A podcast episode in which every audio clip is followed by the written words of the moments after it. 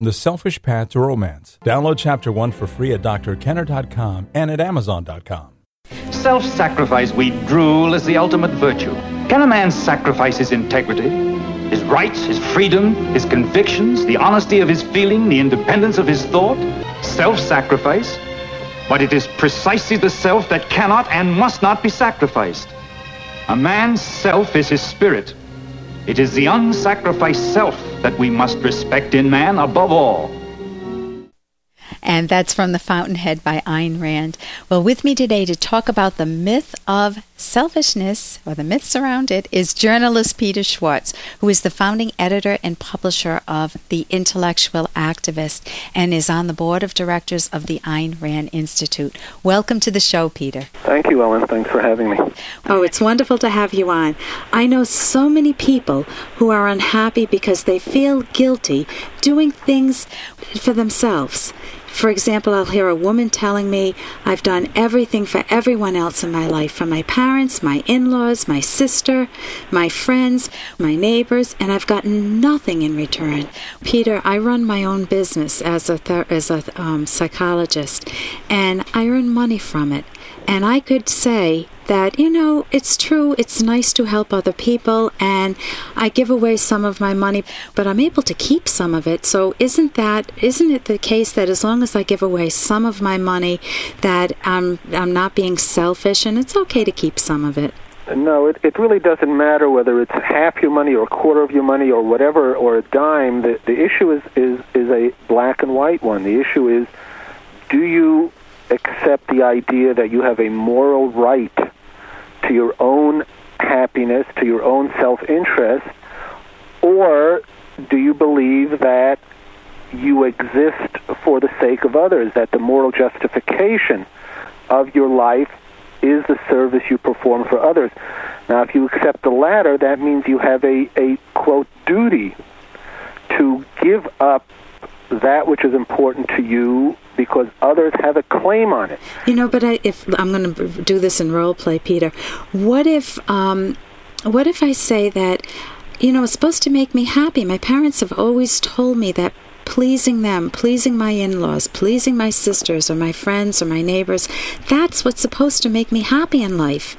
And when I try it, oh, sometimes it does, and most of the time I just feel like, what about me? Hey, what about me? Well, it can't really make you happy. That's like asking, why can't you be happy by giving up your happiness for others? Happiness comes from pursuing things that you decide are benefit to you. You're the one who's living your life. You're the one who has to sustain your life by the choices and the values that you pursue. And if you say, my life isn't important, my life exists uh, for the purpose of serving others. I'm not going to go after my own happiness. I'm going to uh, surrender it for the sake of others. That makes your happiness unachievable. So, a person who gives up their hobbies to do a hobby that the parent wants, or to, that gives up their uh, dream career to do what dad wants them to do, that's what we're talking about. That's the sacrifice that you're referring to? Yes, it's the idea that you owe your life or your efforts to others, that they have a, a, a claim, a moral claim on your efforts, and that if you don't place their needs and their demands above your own, then you're somehow being immoral. That's the premise that makes uh, happiness impossible because it's the premise that you have no moral right to your happiness. So, knowing that you have a moral right to your life is essential for happiness. Yes, I think so. What about the the situation where someone says, "But there are what we what people typically call selfish people, people who will take advantage of anyone, cheat, lie, steal, and just run roughshod over them for their own happiness." Hey, I got to interrupt this because we've got to pay some bills. Thirty seconds. That's it. A very quick ad, and then Ellen will be back. Romance. Ugh. I wish guys knew more about what we want from a relationship. Boy, I wish I knew more about what I want. Where's that ad I saw? Ah, here it is The Selfish Path to Romance, a serious romance guidebook Download Chapter 1 for free at selfishromance.com and buy it at amazon.com. Hmm, the selfish path to romance.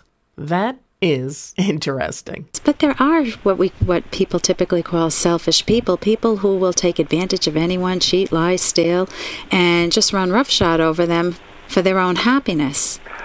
Well, this is really the the big reason I think that people regard selfishness so negatively. It's because they have a very false idea of it. They they regard the person you're describing, someone who tramples over others, or a gangster who uh, just uh, mindlessly goes around using force to attain his goals.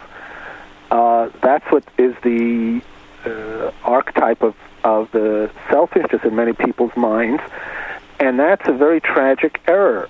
The what what selfishness means pursuing your own interests. Now you've got to then figure out what in fact constitutes your own interest, and I don't believe that a gangster or a brute or anyone or a terrorist or a terrorist or any irrational uh, person just mindlessly pursuing his whims, I don't think that person is, in fact, being selfish. Quite the opposite. That person is acting self destructively. You can see that very clearly with criminals and these other types. They eventually end up simply destroying their own lives, not uh, being uh, productive and happy.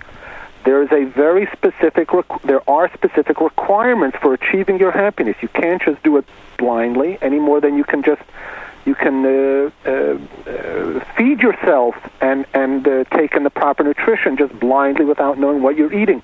You have to be rational about this and pursue your values by uh, deciding logically what in fact achieves your interest, and it can't be done purely by emotion. Okay, so when we say pursuing your values or pursuing the goodies in life, that also includes your own good estimate of yourself, that you're an honest person with integrity, that you're self reliant, productive, and that you're ambitious, that you go after goals that are your chosen goals. That that's a central point for your own happiness all rational values, including honesty and productivity and integrity, are essential for your self interest. Okay, so we'll conclude by saying it's wonderful to be self valuing. To have self interest, or if you want to say it, to be selfish, not to apologize for being selfish. Would that be accurate? Yes, absolutely. This is, thank you so much for joining us. This is Mr. Peter Schwartz from the Ayn Rand Institute. Thank you. And if you're interested in finding out more, there's the AynRandBookstore.com, and there's a book, Loving Life loving life. And it's about the morality of self interest and the facts that support it. And that's by Craig Biddle, C R A I G B I D D L E. And again, you can get that at the AynRandBookstore.com. It's an easy read, it's a shorter book. And notice what uh, Peter said. Peter was talking about how self valuing is tremendous. In fact, the purpose of your own life is to achieve your own happiness by thinking long range, not by acting on whim, but by thinking on by thinking about what career you would want, what type of friends you want to hang around with, what type of um, hobbies you would enjoy, and what who would be a good match for you in terms of a long-term soulmate, a romantic partner. And that takes a lot of thinking. You can't go by the seat of your pants. You can't just be on the surface either. You can't say, well, this person looks like he's good on paper. You have to feel it too. So you have to be able to know how to introspect, how to understand your emotions so that they don't lead you astray, but not to ignore them either. And that takes this a wonderful, wonderful skill of introspection, which is is what we talk about on this show a lot how to read your own mind. For more Dr. Kenner podcast, go to drkenner.com and please listen to this ad. Here's an excerpt from The Selfish Path to Romance by Doctors Kenner and Locke. When your loved one is your highest, most selfish, most important social value, you will want to treat him or her accordingly, and your loved one will want to treat you similarly. This means regularly asking yourself, what can I do to make this relationship thrive? The actions you take will sustain and enhance your emotions, your love, and your passion. Your love will grow and flourish.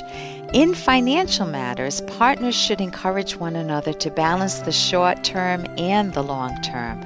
Only a small percentage of people engage in long term financial planning, yet everyone needs to do this, and you should start at least 30 years before retirement. Today, more than ever, couples need to take charge of their own retirement planning. You can download Chapter 1 for free at drkenner.com and you can buy the book at amazon.com.